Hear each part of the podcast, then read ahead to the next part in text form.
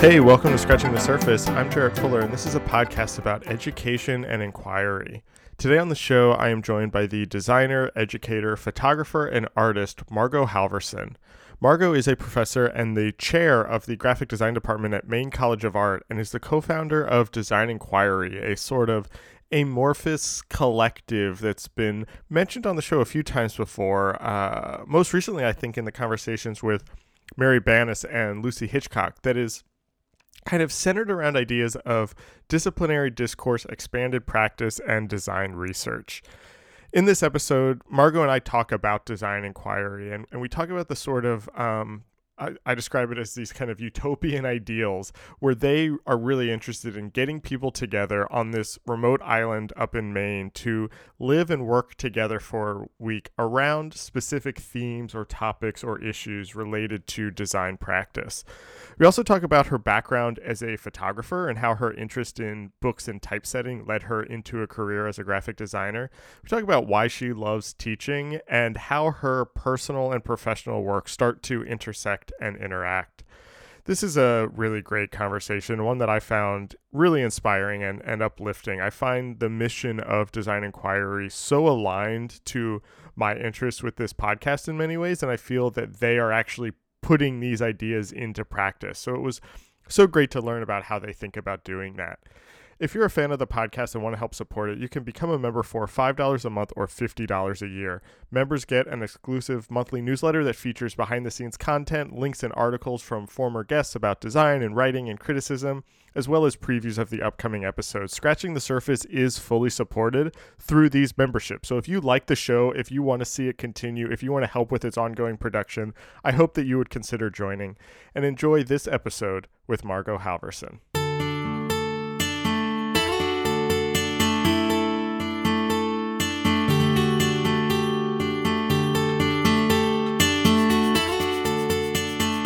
Originally studied photography. Um, both did you get a, an, your MFA in photography also? Yes, I did. So where did that interest come from, or what was it about photography that kind of uh, uh, got you excited when you were uh, a teenager thinking about college? Uh, well, I thought I was going to be an art major, you know, typical mm-hmm. painting, printmaking.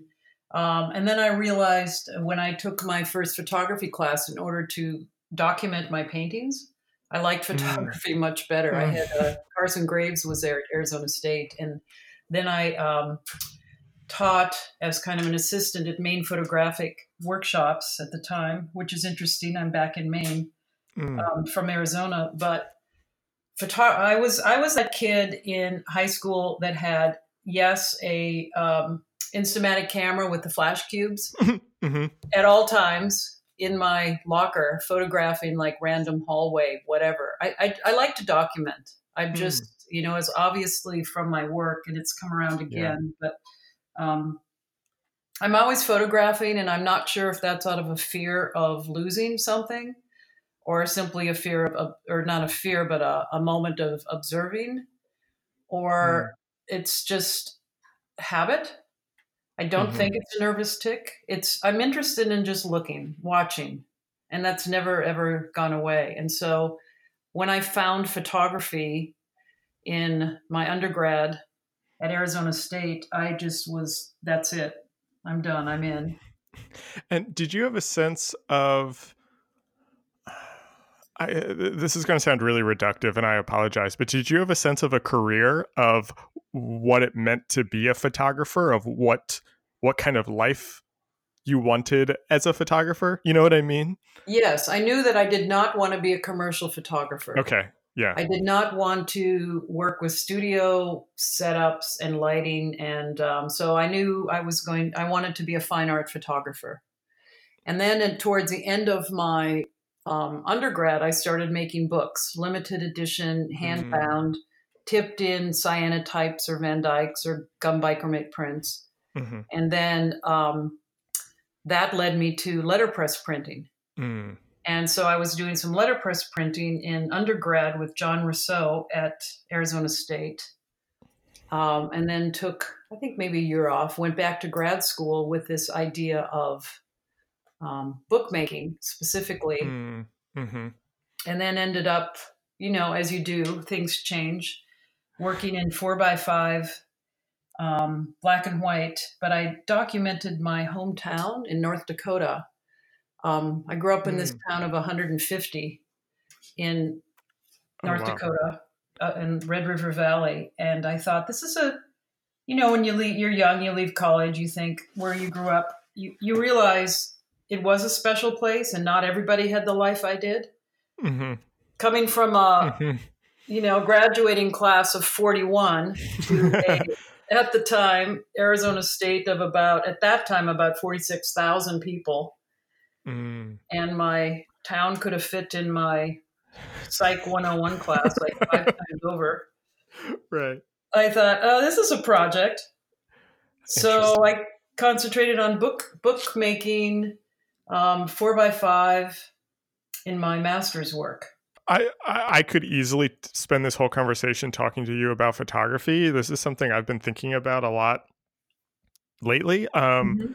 and and I'm not sure I, I've ever actually like talked about this on the podcast before, but I actually was interested in photography before I was interested in Mm. graphic design. I got interested in Mhm. graphic design when I was uh, about 14 or 15 years old. This was the early 2000s, and so this was kind of right at the the height of the kind of Emigre era, and this was right Mhm. when Design Observer and blogs were were starting. And I grew up in a suburban uh, town in Pennsylvania where I had never met a graphic designer before, and somehow I stumbled upon these blogs and just completely was like, "Oh, this is." Uh, you know this is it for me this is a, everything that i'm interested in but right before that moment my parents had gotten their first digital camera and it was like a Mhm.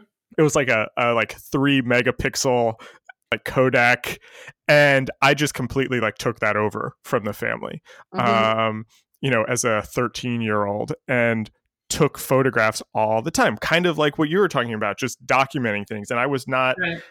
um eh, this was not like with my friends or or you know with family even it was just like you know a tree uh, this building it was it was like a um you know snapshots of just of Sure. just the world Yeah. um and I still do that and I still always have a camera with me and photography has been this hobby that is now going on 20 years old that only in the last couple of years I've started to kind of think about seriously of why do I do this? Where does this come from? I never once thought about making it a career.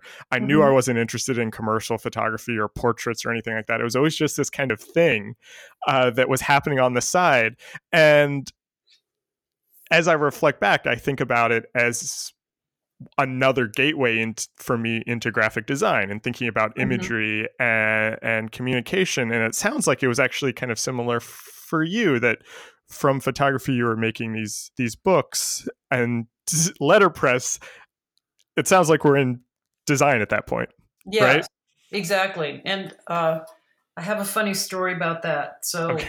when um, let me think. So then I, I graduated with an MFA, and I was teaching photography at Scottsdale Community College, and I went Hmm. to a Friends of Photography workshop in uh, California. And I had my, you know, light impressions portfolio box of all my books, and Mhm. um, I met Katie Homans, who is a, Hmm. you know, Kate. She's Katie Homans, book Mm-hmm. designer, but she was there reviewing photography. Um, Mm. I'm not sure why she was there. Maybe it was the topic was book design, and I showed her my, you know, ha- hand bound cloth, letterpress stamped, you know, my books, and and we had a really wonderful conversation. And I said to her, she said, "Well, what do you want to do?" And I said, "Well, a couple things. I want to teach, Mm. but I also want to do this. I want to make books like this, but for other people." Mhm. Um, I want to not use my own photography and not use my own words. And I'll never forget. She shut my portfolio case and she said, Well, that's called graphic design. right. And I said, Really? And she said, You're in Arizona, right? And I said, Yeah, at, at, you know, and I'm teaching at a community college. She said, Well, Rob Roy Kelly teaches at Arizona Mm. State. Mhm. And she said, Go talk to Rob um, and learn about graphic design. And So Wow. that's what I did. I talked to Rob and I had my light impressions box and said, I want to learn about Rubylith and stuff. I don't Mhm. know what I want to learn, but I want to learn. Of course, I'd had my MFA, you know, and I thought I, I don't need to take more classes in art. I just just tell me how to make this. It's not letter how to get words on a page and images on a page. hmm And he said, Well, what are you doing during the day?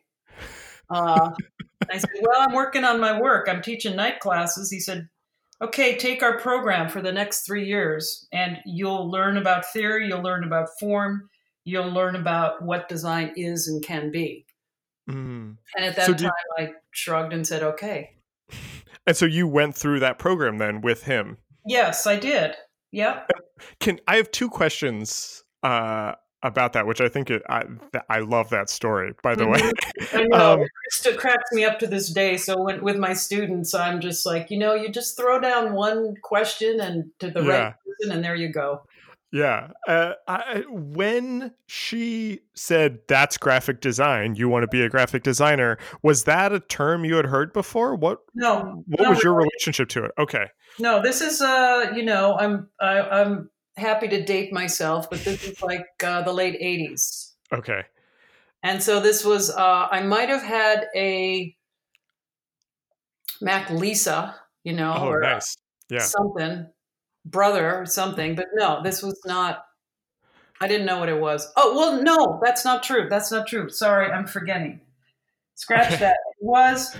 Uh, we had a graphic design program at Arizona State, Mm. and I remember I published a book of these four of these uh, photographs from my hometown. Um, but I had a friend who was in the graphic design program. Mm. I totally forgot. Um, she laid out the book, and when she laid it out, she said, "How- "How do you, how do you want it?" You know, or we talked about it as you do, and I said, "I don't know. I don't know anything about this. Just make it look like there's a white mat around every photograph. That's all I know." Yeah. And I have another funny story. I went to John Rousseau and I said, uh, "I want to uh, help me pick a typeface." She asked me what typeface. And he said, Do you want a serif or a sans serif? And I said, Oh, I don't know what you mean. Is there anything in between? And he said, Optima. yeah, right. That's what I was gonna say. Oh my God, my book is is is uh used So up. It So I did use have- Optima. I did. Yeah. I love that. I love I that. love it too. And when I came here to uh, interview for my Maine College of Art job, I had to say, uh, I had to tell the story about Optima, uh, just so I wasn't too busted. yeah, that's amazing. Yeah. So when you, so then you you you meet with with Rob and you you end up going through that program. Mhm. Were you was that like yeah this is what I've wanted to do this actually is the I am like making books for other people and not using my own imagery did it all kind of make sense to you and feel right Yes, it did. The typography and the letter form design felt right. Mm. You know, because we were, um, it's still a program that was kind of a, a Basel descendant.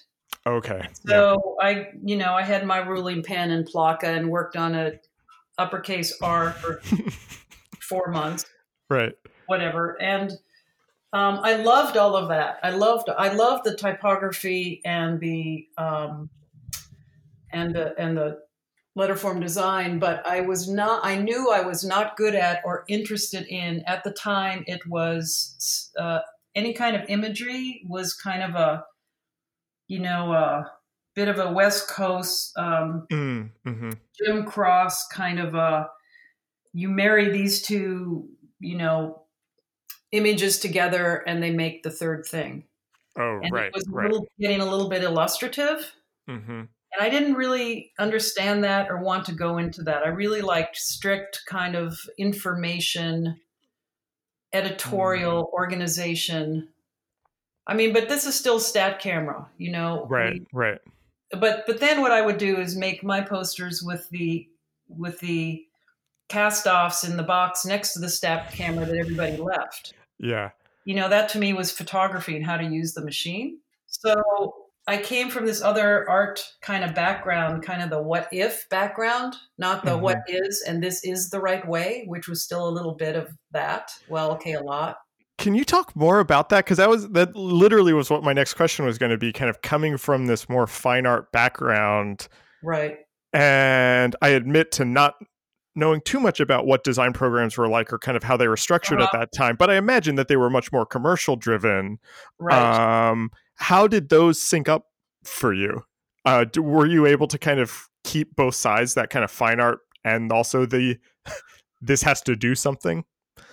Uh, I, I had to keep them really separated. Mm. And that didn't feel comfortable. Mm-hmm.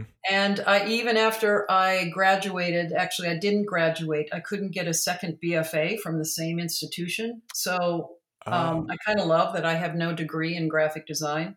Right. I went through the program. I said for the registrar, and she said, "No, I can't do that. You have to take some more science classes for a BS." And I said, "Ah, talk about BS." I was going to say, in all the research I had done, I didn't see anywhere that you had studied graphic design. So I was like, yeah. how did I miss this? That's I why. Know. I know, exactly. I did it. It's just kind of uh, secret. Right. So that's great. At the time, then, then I worked in Phoenix for a while at a at a design studio.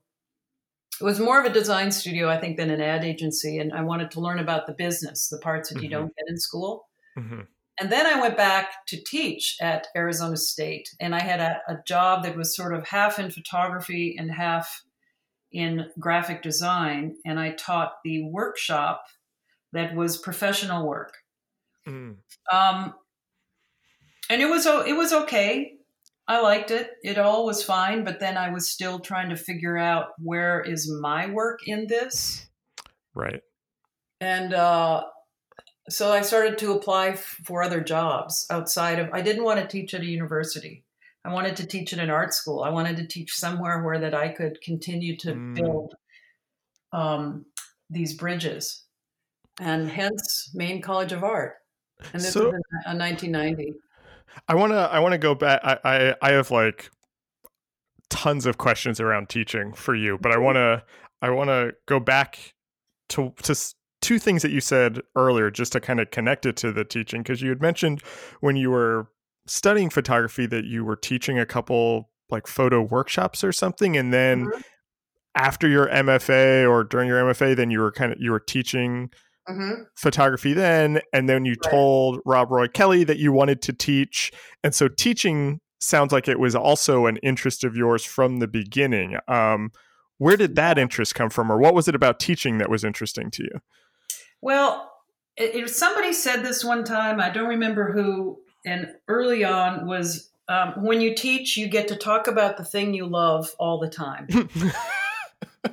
right? And right, I yeah. just that it has always stuck with me. And I knew I thought that I was going to be teaching photography. And hmm. then I found this other thing that seemed to encompass photography, and it's much broader. And it's all of a sudden now it's words on a page, and language, and photography, and images, and sequence. And it just was like, oh my God, I've hit, you know, the jackpot. The circus is all right there with graphic design. So I thought, I want to, I want to teach that. I get to talk about it all day. I love that. That uh, yeah. I've never heard that before, but that's exactly when I started teaching.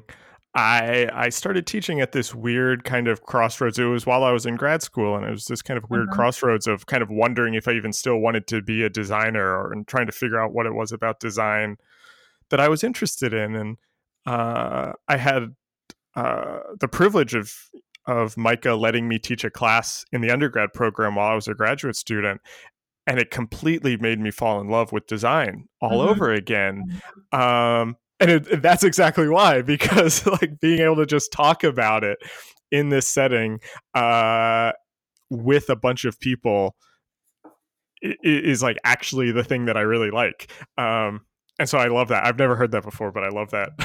I love that definition of teaching. Yeah, exactly. Yeah, it works. Um, can I, I want to this is kind of jumping around a little bit, but mm-hmm. I want to. I asked you earlier about that kind of the balance or the intersection between the kind of personal work or the fine art work or kind of finding you in the mm-hmm. work mm-hmm. uh, with the kind of commercial demands. And it sounds like teaching was a way that you could kind of have both of those a little bit.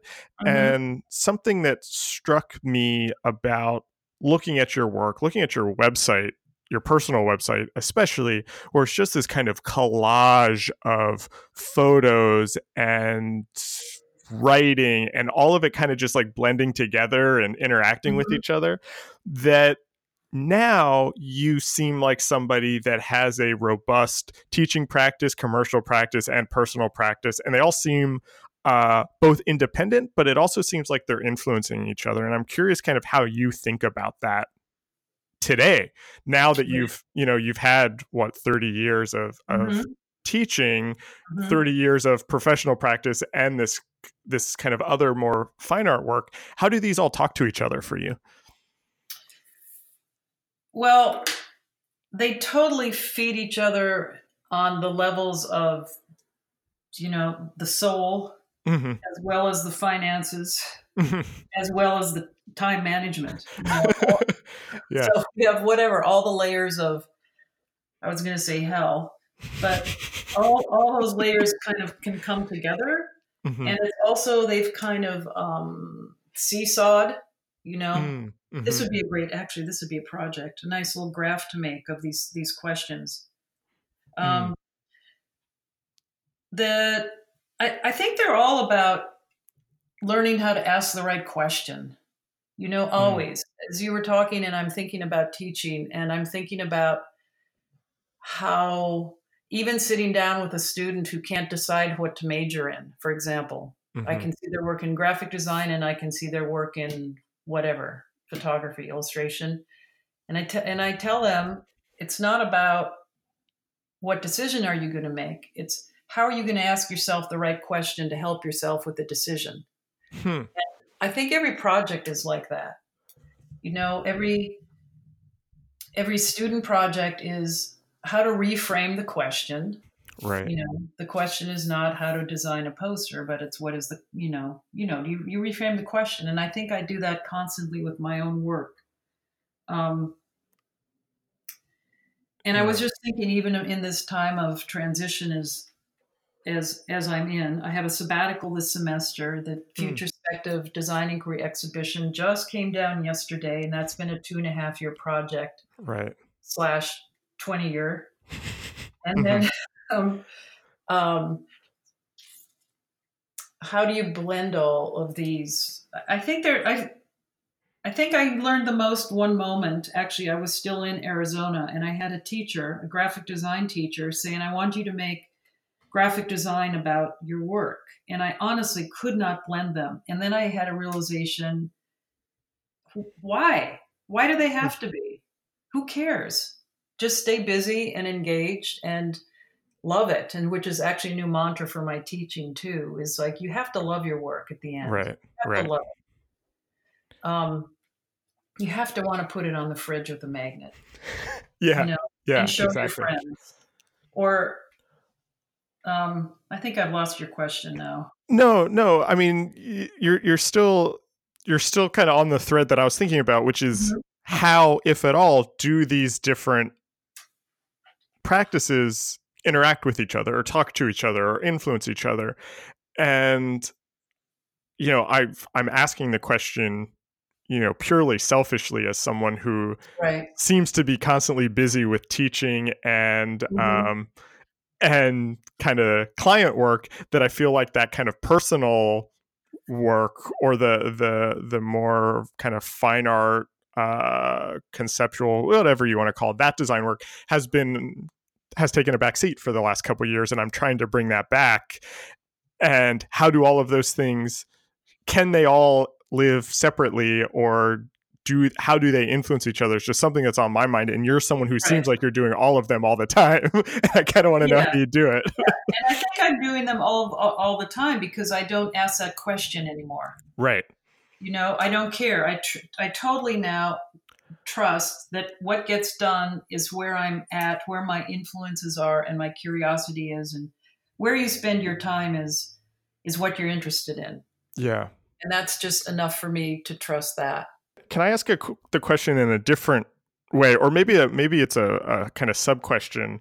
Um, you know thinking about your own background and thinking about this this personal fine art with with the commercial and i don't mean to keep making these delineations sound so mm-hmm. strict mm-hmm. um, but that's something that i run into with my own students a lot where i'm always encouraging students to kind of bring more of themselves in, more of their background, more of their stories into the work. Mm-hmm. And and there's always a group of students who are very resistant to that because they think that it will somehow prevent them from getting a job. That right. that, that everything needs to be commercial, everything needs to be polished, everything needs to be branded and packaged right. for the portfolio because they are thinking about what comes next. And I don't know how to balance that in the classroom because I get it and I know that they're spending a lot of money. I spend a lot of money to go to school at, you know, hoping to get a job. How do you think about that with your students or how do you kind of talk about that uh, in the classroom as students are kind of thinking about these things? Well, I tell them they're getting hired for number one, who you are when you sit down mm. in the mm. chair and what do you give, mm-hmm. you know, in terms of your personality and how giving are you of your talents um, around a table. Right. But I also tell them that, and what we, we, we blend all of these projects, you know, and in possibly not my most, um, the moments I'm not the most proud of, I'll tell them you can, you can learn about uh, you know, line length and kerning and um, how to build a really beautiful margin width. You know, take Coursera, do something yeah. else. But yeah. you're paying a tuition so that I can help you find how what your relationship with form is. Right. And how do you express ideas? At the same time, given my, you know, modernist, you know, with uh, lineage, Mm-hmm. I understand the, the quality of good composition and form. I teach I teach at, at Maine College of Art um, 2D design, which I love, mm-hmm. to all majors, or they haven't even majored yet. Um, and that's basic figure ground and color theory, and I love it. I love, love it. It's like a like a freshman kind of foundation class. Yeah, okay, totally. Yeah, and I really like that. But I'm constantly saying why this is important as well. You know, right. they need to learn this um, because it's a required class it's not always their favorite but we we try to make it their favorite yeah then i teach the 101 and 102 intro to typography and intro to design and those classes mostly what i focus on is what can graphic design be and mm-hmm. even these days i talk to them about you know in four years the software is going to be different right. but what we're going to try to learn is how how to think Again, right. how to ask the correct, the right questions so that you can make the tools, which is the process, to get you someplace that is going to inspire somebody to care about what you've put in front of them. Right. That's your job. Right. That's it. And so I might have, I, I really love our, our student population. We're kind of uh, rough and tumble here at MECA. Mm. And okay. they are, they're with me you know and i talked to them from day one about how do you take advantage of an art school mm. you know but then when you get the seniors and all they do want to do is maybe um, bind bind books and print and make printmaking. Mm-hmm. then we we look at their full portfolio and say okay so what what kind of work do you want to do and how do you maybe need to you know emphasize? Right. Don't use doing it just repackage. Right right yeah, yeah, yeah. You gotta stay alive. Nobody wants that if if it's not. right. Yeah, I like that.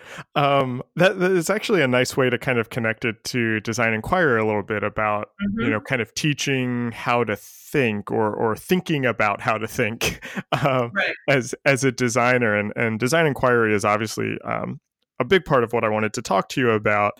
Mm-hmm. And so I'm going to ask you a question that's a horrible question to start. Um, because I uh, I read the the essay that Lucy posted on Design Observer mm-hmm. uh, that Design Observer published about uh, about Design Inquiry, and and they opened the piece um, saying if you ask five people what Design Inquiry is, you're going to get five different answers. Um, and in an interview that Steven Heller did, I think with you. Um, about, or, or I guess it was it was unnamed. He did it just with Design Inquiry. Mhm. Um, he referred to it as a think tank, which I thought was interesting, uh, and, Right. and you kind of push back on that a little bit. Um, and I have some sense of what it is, but I can't really put that into words. And so my question is, what is Mhm. Design Inquiry? I know. We love that you can't put it into words. So that's one answer. okay, okay, It's about it's what it, whoever shows up. That's what it becomes. However, we can I can get a little more specific than that. It's a it's a gathering of like minds to Mhm. do work around a particular topic that we we being now we're a 501c3 right, since the I think around 2004 5 I can't remember um, we do work that we figure is kind of urgent and timely Mhm. um, but they're really broad open topics and so people bring what they want to it and they use the other participants um, anywhere from 12 to 24 uh, who live together work together cook together um, flat hierarchy Mhm. um, so it's kind of like we're in that hallway at the hotel having the best conversation right, know, yeah, um, and so people come together to i think i really think it's mostly about like minds because it's not easy Mm. um, to go to an island off the coast of maine to get there to say oh sure i'll stay a week in a barn making work with no internet with people i don't even know. Yeah, um, and that's what it is. It's jumping off a cliff, taking a risk, probably because you're looking for something. But then we also kind of uh, build the, the stage so that people can give as much as they get. hmm I don't know that I really defined it, except that it is, we've called it a working symposium, a um, Right. hands on think tank. Um, we're not AIGA. We are a f- flexible group of collaborators interested in sharing our expertise and getting back from others. It's an equal exchange. right, Right. One of our topics was no quo, unequal exchange. We investigated that topic. That was interesting. Can yeah, I, I I feel like something like that and like you're describing uh, can either be something that's really successful uh, and and I, I don't mean successful in um, you know produces a lot of great work, makes a lot of money, famous, whatever, but I mean successful in fostering conversation, bringing people together. Uh, people leave feeling like they have more than when they arrived Right. um, or it could just go completely off the rails uh, because it's so open. You know, because it's all these different people coming coming together to this island that that has no no internet. Um, and there's something interesting that that's happening in that it didn't go that way. That it did really become this forgive the word magical time for the people Right. Who have been there and I, I've I have not been to one, but everyone I've talked to have been you know just speaks so highly and and Mhm. uh, how transformative that time was. Can you can you talk about? I, I, I guess I want to try to understand how you how, how you kind of were able to pull that off. um, can you talk about how it started and kind of where even the idea for something like this came from? Sure, sure. Let me let me. I'll, I'll get back to that. But as you're talking, I'm thinking um, it takes a lot of practice to make that happen. Mm, Uh, it is the outcomes are magical. The outcomes being the, the connections, the work, the mind exploding. mhm, Didn't know I could do this. mhm, kind of work happens, but um, it's by design. And we even have uh, secretly, only not so secret anymore, we being the board and people who have um, been on the board, we take turns being the framers of each program. And we're always cautious of what we call Tuesday Freakout Day. mhm, It's Freakout Day. Tuesday's the day everybody says, well, "What are we doing? Why am I here?" And I can't believe I'm, you know. And it's every we know exactly what to do. You know, Right. we know exactly that by Wednesday noon, this is all going to shift. We don't tell them that, you know, people that, of course, is we're like, oh, we're Tuesday Freakout Day. So it's we really set the stage for these things to happen, which takes a lot of work and experience. We're now in our uh, uh, let's see. We had the first program was 2004 here in Portland, Maine. Two of them hmm used to be connected to Maine College of Art, but previous to that, when I moved from Arizona to Portland, Maine, um, I took the job teaching graphic design. But I also uh, took the job because they wanted me uh, as part of this hire to have this summer institute of graphic design. Mm. Um, and that's because they had already connected with Rudy de Harak, Jim Cross, and Bruno Monguzzi for the first summer. Okay. And I and they each taught a week, and it was very teacher student. And I said, "Yeah, okay, I'll do that," because I was, I was, I was kind of freaking out, like, "Oh my God, I'm leaving," you know, Phoenix, LA, all of my connections, and going to Portland, Maine. If I build this program, then I get to have, what is it? What is it? The term, the mountain come to me instead of going to the Oh, mountain. yeah, yeah, yeah. Yeah, I said, sure, okay, I'll do that. Um, and then after the first year, I said, however, I want to invite my own faculty. We can't have, no, we Mm. need some, I, I, I want to be to invite. And between the time of Arizona State and Maine College of Art, I did the Brissago program in uh, Brissago, Switzerland. It's the Yale program. Um, again, because I probably felt like I had an imposter syndrome or something, but I need some more, I need some more Yale kind of education. I don't know. Um, But there I met Wolfgang Weingart. okay. Came, yeah, he came seven years to the Summer Institute, as well as Dorothea Hofmann two or three times. Um, we had quite a roster, and I think they're on, they're on our internet of people that would come teach a week, and so it would be three weeks together. Uh, I mean, in a row, Right. and different faculty each week and students from around the country. I wanted to build this this professional program. Professionals could come and play with color with Deborah Sussman, who had just done the Olympics. yeah. I mean, how fun is? Yeah. I think I saw. Um, I, I think I saw when I was looking at the this page. I know what you're talking about. I think I saw that one of the last years it was like Michael Rock and Susan Sellers, Elliott Earls, Right? and Ellen Lupton. I think all in the same summer. Oh, yeah, Lorraine Wild was there. Lucille Oh, that's what it was. Yeah, Rick Valicenti. They were all there one year. yeah. I was like, that is a that's that's like all the people that have influenced me the most in one summer. They were all there together. We were joking, like, "Oh my God, what if this building blew up? There goes like. Yeah. So they were they were part of our transition group. So toward so I had Weingart for like seven years, that program, and then the best moments would be at the weekend at at our house at dinner time when the, they'd overlap. It's Mhm. faculty. And I said, and Melle Hammer was one of our last faculty members the last couple of years, and he's uh, from Amsterdam, and his teaching just blew my mind. I could finally. Weingart was kind of like the Sears store, you know, the anchor yeah. at the ball. If I had, if Weingart would agree to come next next year, the next year, then I would build the program around that. Right. Uh, he was, you know, mixing that with mixing him with CalArts, Cranbrook, Dutch. Yeah. You know, I had to.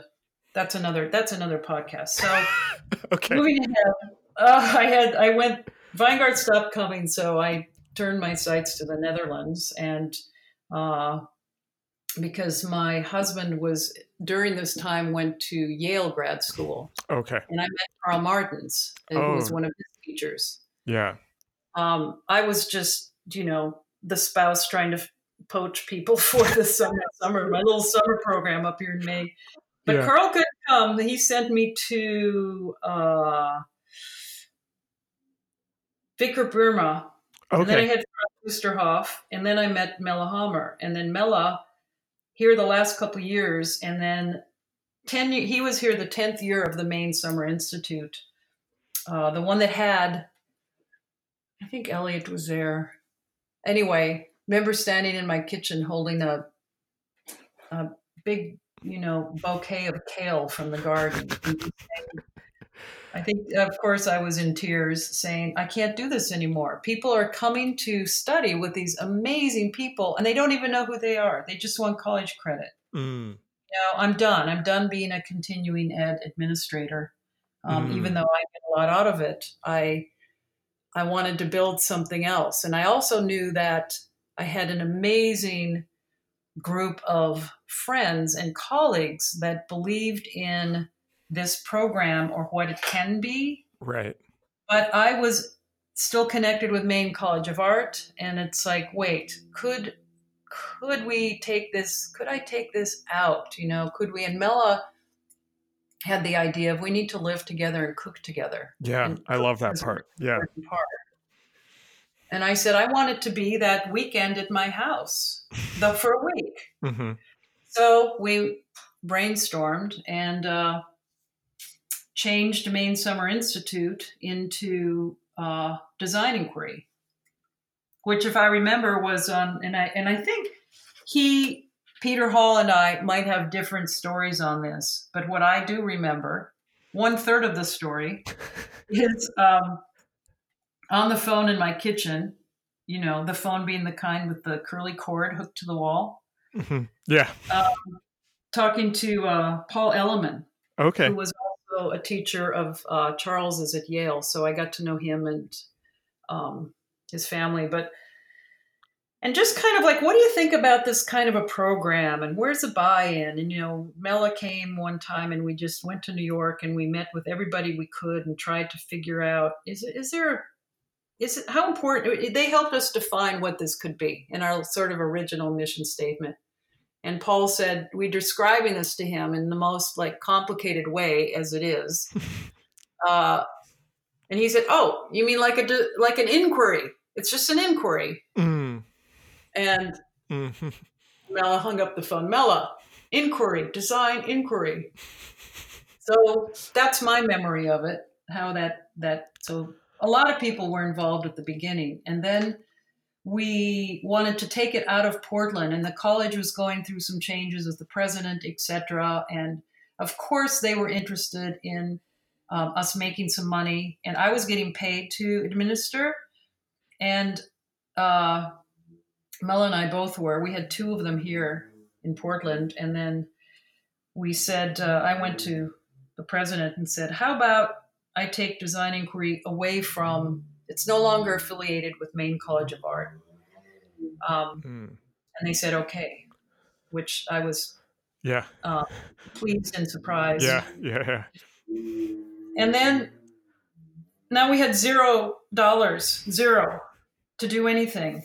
But I found this poor farm, literally, you know, a poor farm on Vinalhaven where some of our MFA students had um, had some resident had bar, just rented the space.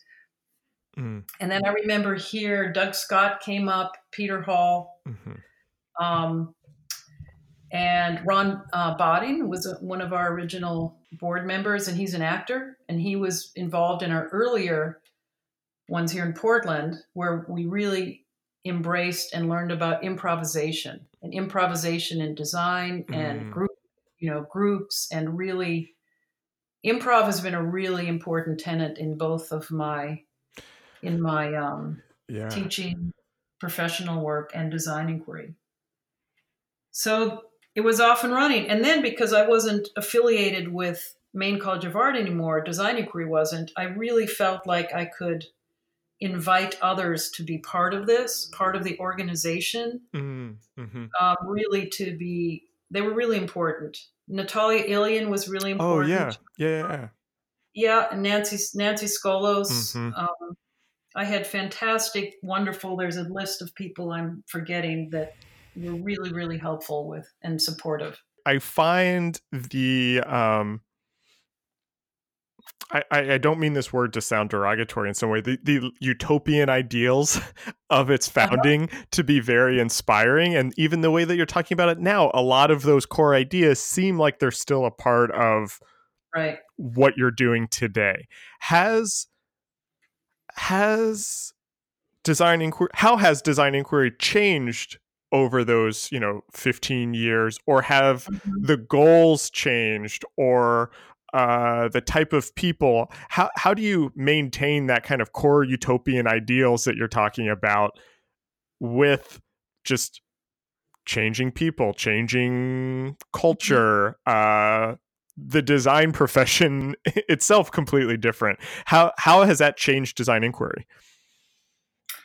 Uh, that's a really good question, and that's something that we're we always have our try to have our finger on. Mm-hmm. And um, right now, we are a board of six.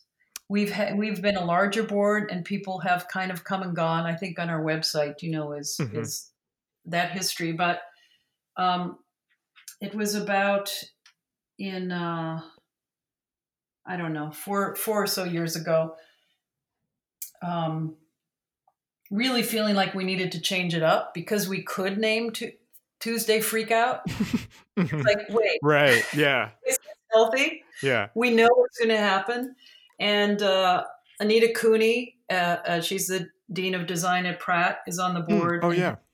and really instrumental in the last few years. She's been there um, every year. And Emily Luce is our Mhm, president and right. has been for some time now. And she's really uh, holding it down and moving it forward at the same time.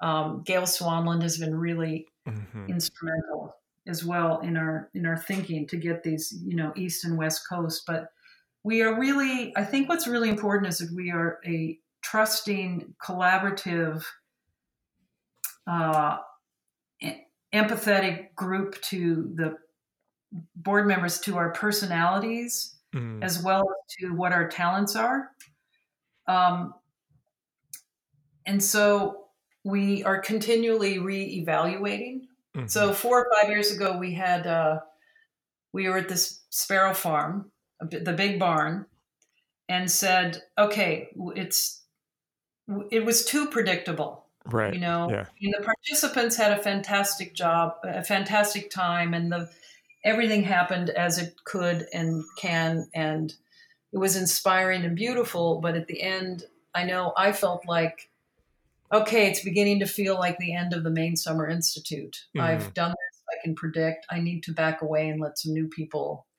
take over. But because we had this big show coming up, um, we focused on that and we downsized then and had a residency, a true residency, uh, in just the poor farm. So I think 11 people Mm. um, came and just did their work. But then, of course, oh boy, I sure missed the interaction that happens with the show and tells and the will you help me with this? And I need some thinking around that. And here will you be in my, you know, makeshift camera obscura that I'm shooting through cardboard in the basement window Yeah. you know uh, so that did, so the point is we change it up and you know as well as anything change the form make Right. the book totally different size and double the page count you're gonna something's gonna happen so it's the Right. same thing we change the the lockup Right. right. and and see what see what happens. And we continue to meet amazing, amazing people that just keep showing up and willing to. We had 15 people at our um, uh, install for the exhibition, which was a residency in improvisation in itself. Mm. Um, it's about the people. That's how it remains fresh. And then it's about the board having done this enough times to know what works and what doesn't but it's possible your next que- your your question is how do we keep that all fresh and alive um, and we're at that transition yeah. I- so i think we're going to have some new board members um, some of us are talking about that we want to form a different kind of collective that is a little bit more Mm. um, project specific and you know over a longer duration maybe not in residence Right. So the trick is to take what we've learned and shift it, give it a huge elbow to the ribs. Yeah. yeah. I love that. I, I love that. Um, I have another question about that. That that's might be might be kind of a, a weird question. Is it? I'm wondering. Are there ways for people who maybe you know are unable to to take the week and, and Mhm. go do something like this and are there ways to kind of have these experiences whether they are communal whether it is kind of like you know living outside of the the the grind of work to kind of reflect on the making process. How how can someone who maybe can't go to design inquiry for for a week or or, or mm-hmm. have that time? Are there ways to kind of get that feeling? you know what I mean, or to kind of have, yeah, exactly. have a similar experience? Yeah. Yes, there are, and um, we have had design inquiries in Marfa, Texas, and Detroit, and Berlin, and BC, Canada, and Montreal, and uh, so there are these others that happen. But we also know there's a certain.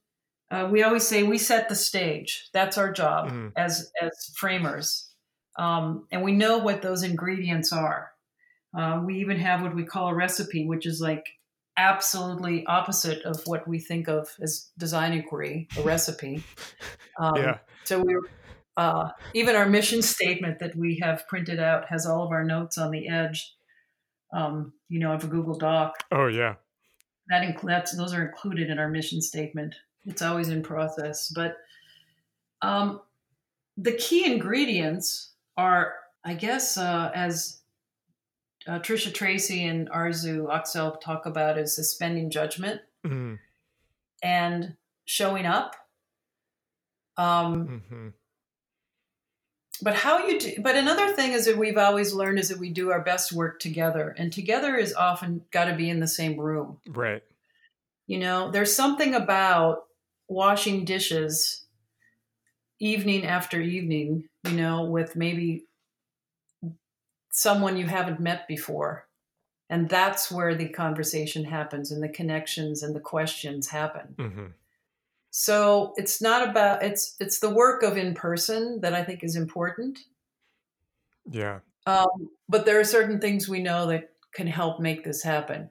It's got to be hard to get to. You got to kind of not know what to expect. Yeah. Suspend judgment. You have to come with something you want to find out and something you know that you have to offer, and be willing to be, as we say, on stage, in the wings, or in the audience at any given time. Hmm. Hmm. So egos can stay at home. Right. But, but, they usually do because it's not easy to get to these, and we don't define what we are very well, which is uh, on purpose. Yeah. yeah.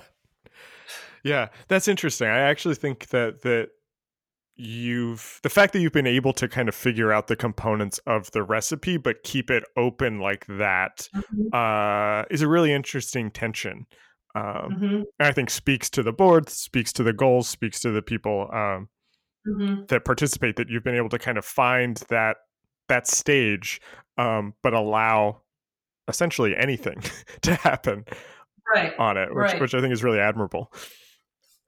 We do have this what we call the not the schedule, and so um, people apply with with an abstract of what they want to bring to the topic, why they want to come, things like that, and then we organize, uh, everyone does a quick introduction or presentation um, specific to, again, the topic and their interest in it. Mm-hmm. Um, can't show student work or give any canned anything. It can be very Im- improvised. But we set then kind of the rhythm of the week, um, kind of front loading with with workshops and prompts um, and these introductions but then if you're, say, scheduled on Thursday, you probably will have changed everything by then. Right. I mean, it was interesting. Uh, two summers ago, our topic was rewrite.